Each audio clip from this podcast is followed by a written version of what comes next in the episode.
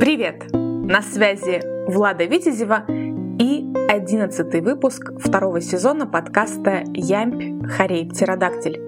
Здесь я говорю о поэзии и всем, что с ней связано.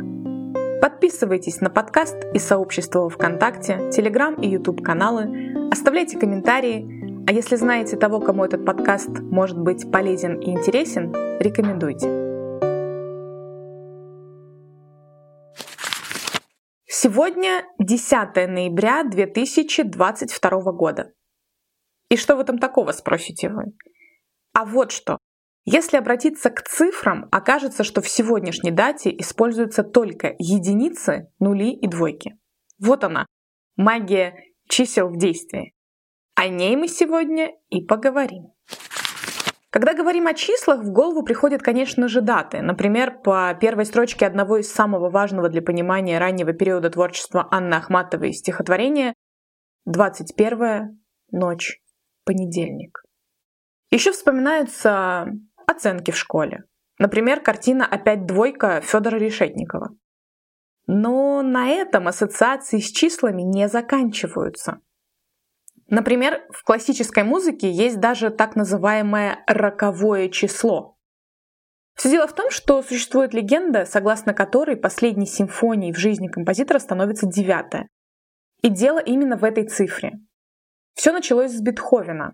Премьера девятой симфонии, ставшей его духовным и моральным завещанием, состоялась 7 мая 1824 года а в марте 1827 года он умер от продолжительной болезни. В 1828 году, так и не оправившись от простуды, подхваченной на похоронах Бетховена, умер Франц Шуберт. Он также оставил после себя девять симфоний, правда, две из них незавершенные. Уже тогда по Вене поползли первые слухи о мистике цифры 9. Постепенно девятая симфония завоевала чуть ли не такую же мрачную репутацию, как реквием Моцарта, только без фигуры рокового незнакомства в черном плаще. Девять симфоний оставил и Антонин Дворжик. Правда, он пережил свою девятую из «Нового света» на целое десятилетие. Возможно, потому что порядковый номер симфония получила лишь после смерти композитора. Но что это я все о грустном? Пусть девятка для композиторов и не самое надежное число. Зато, например, песни «Вишневая девятка» группы «Комбинация» удалось стать хитом своего времени.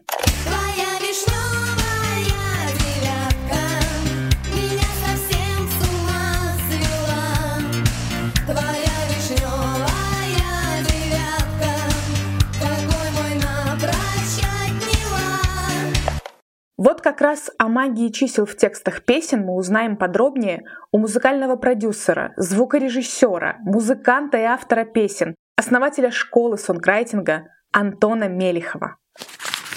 Антон, добрый день. Влада, здравствуйте. В поэзии часто используются красивые или особенные числа. А как обстоят дела с музыкой? Насколько часто в текстах песен встречаются какие-то числа? И насколько такие песни, на ваш взгляд, успешны? Числа в песнях вообще являются одним из триггеров, которые способствуют запоминаемости текста. И, наверное, самый яркий пример песенного текста, который даже стал мемом, это Шуфутинский 3 сентября, и дата связана с событиями, которые близки герою песни, но слушателям песня запоминается именно самим фактом присутствия в ней числа, и далее сама дата 3 сентября стала уже выделяться для отдельной категории интернет-пользователей за счет именно этой песни. Я календарь переверну, и снова 3 сентября. Также в песнях мы встречаем числа, которые используются для обозначения количества. Пять причин Игорь Николаев, 33 коровы, три белых коня, три танкиста, служили два товарища, а, две минуты группа «Премьер-министр», два процента Кирилл Мойтон, две звезды таких песен массы. И у Добрынина есть, и, еще у некоторых исполнителей. А, один раз в год сады цветут, Анна Герман. Потом числа используются для обозначения возраста, те же 18 мне уже группы «Руки вверх». И так далее. Сложно сказать, что вот именно использование чисел в какой-то песне так или иначе влияет на ее успешность, потому что успех песни, он зависит от многих факторов. От исполнителя, от гармонии, от мелодии, от аранжировки, от микса, от времени появления этой песни. И во многом, самое главное, от бюджета, который затрачен на ее продвижение. Но, тем не менее, наличие чисел в песне, особенно если эти числа стоят в ключевых местах, в припевах или в хуках, те места, которые повторяются несколько раз за песню, а это наличие точно способствует запоминаемости текста и именно того контекста, с которым это число связано в, в этой песне. Раз наличие чисел в песнях способствует их запоминаемости, часто ли сами используете этот прием в творчестве?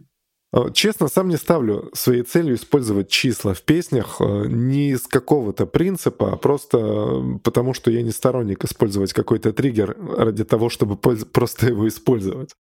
А особо каких-то дорогих памятных дат, которым мне хотелось бы посвятить песню, я не припомню.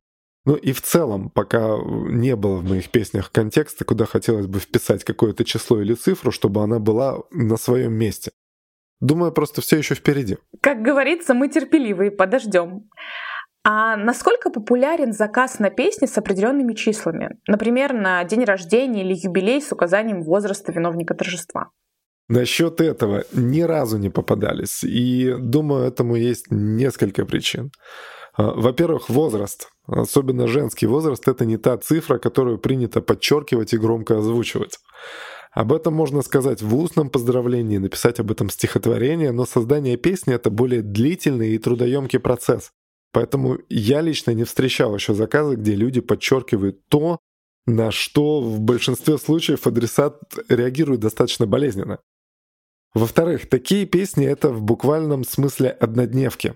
Вряд ли кто-то будет переслушивать в 40 лет песню-поздравлялку, которую ему написали в 20 или 30 лет.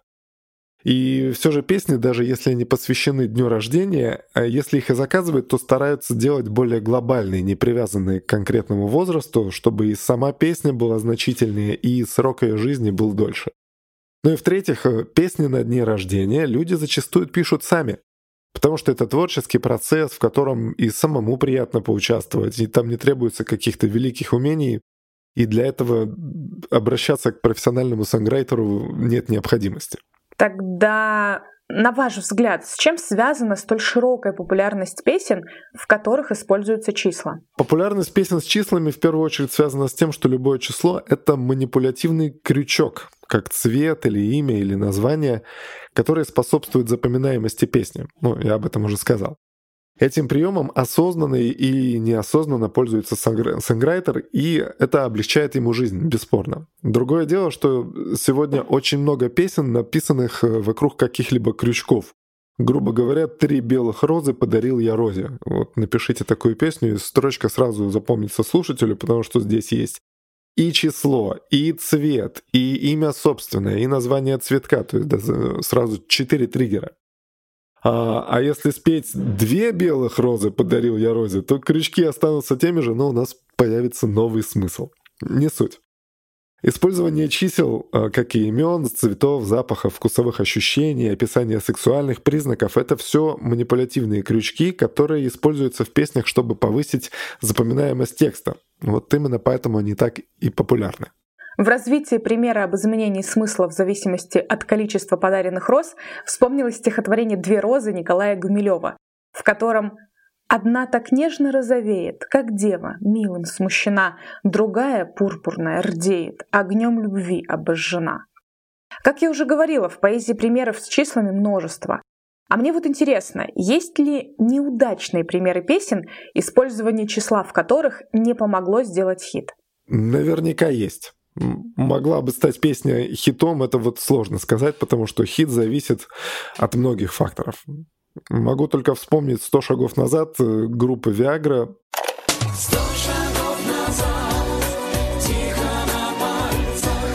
Песня все-таки стала хитом, ну потому что это Меладзе. Но это не отменяет того момента, что фонетически вся фраза звучит очень двусмысленно. И вот это вот «100 шагов назад» породил в свое время большое количество шуток на эту тему. А, тем не менее, возможно, именно поэтому песня и стала хитом. Но вряд ли. Я думаю, это все-таки имя Меладзе громче, чем ну, фонетическое вот это вот а, фонетический абсурд, который есть в песне. По поводу фонетических абсурдов вспомнилась шведская пословица «Человек слышит то, что хочет слышать». А если говорить о написанных стихах, какие замечаете различия в образах, используемых в книжной и песенной поэзии? Образы песенной поэзии проще. В стихах есть только текст, а, и если он читается вслух, то здесь еще добавляется манера прочтения.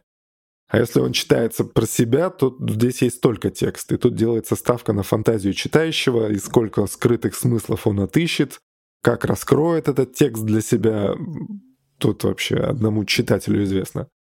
Поэтому можно нагружать стих сложными образами. В песне, если только это не рэп Оксимирона, то все проще.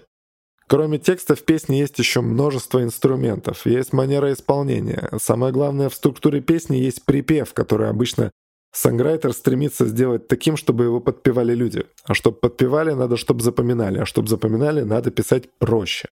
Но, кстати, это не значит, что надо писать банально. Песня — это не только про текст. Текст — это лишь одна из составляющих песни, мелодия все же важнее, потому что песни надо петь. Поэтому если текст оттягивает на себя внимание, то это подходит не всем стилям. Есть совершенно шикарные примеры бардовской песни, где первично стихотворение, а музыка лишь поддерживает его. Но вообще все барды — это поэты, взявшие в руки гитары, поэтому да, там сначала все идет от текста. Романсы, например, там тоже текст первичен. Еще могу вспомнить песню, ее поет Майя Кристалинская, музыка Михаила Тривердиева на стихи Семена Кирсанова. Она называется «У тебя такие глаза». У тебя такие глаза, будто в каждом по два зрачка, как у самых новых машин.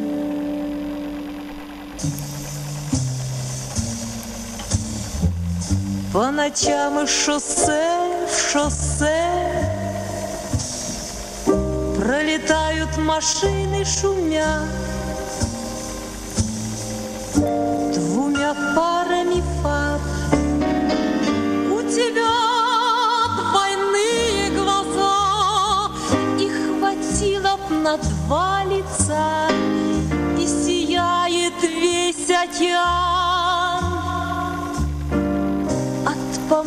помноженных на два глаз. Это абсолютно сумасшедший образ, и плюс здесь еще классная фонетика, вот это вот по ночам из шоссе в шоссе пролетают машины, шумя, вот этот ш, повторяющийся передает э, звук, который издают шины по асфальту.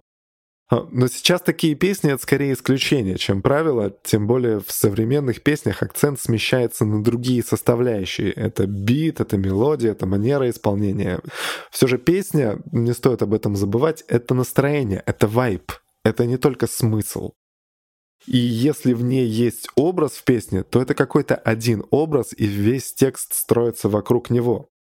В стихах же образность и слог — это основа, и если в стихотворении эксплуатировать один образ все время, то это будет скучно. Поэтому песенные образы, они всегда проще, и там текст строится вокруг чего-то одного, а в стихах мы можем в каждом четверостишье передавать новый образ, и это будет всегда интересно, потому что стихи, они самодостаточные. Спасибо за интересные ответы и яркие примеры. И успехов вам в творчестве! Удачи! Что ж, в этом выпуске мы поговорили о магии чисел в творчестве. А в следующий четверг будет новый выпуск и новая тема. И чтобы скрасить ожидания, предлагаю вам послушать мой новый мини-альбом. Как и сегодняшний гость, я против использования любых триггеров, в том числе и чисел, только ради их использования. Вот и посмотрим, станут ли песни из этого EP-альбома хитами. Не пропустите! До встречи в эфире.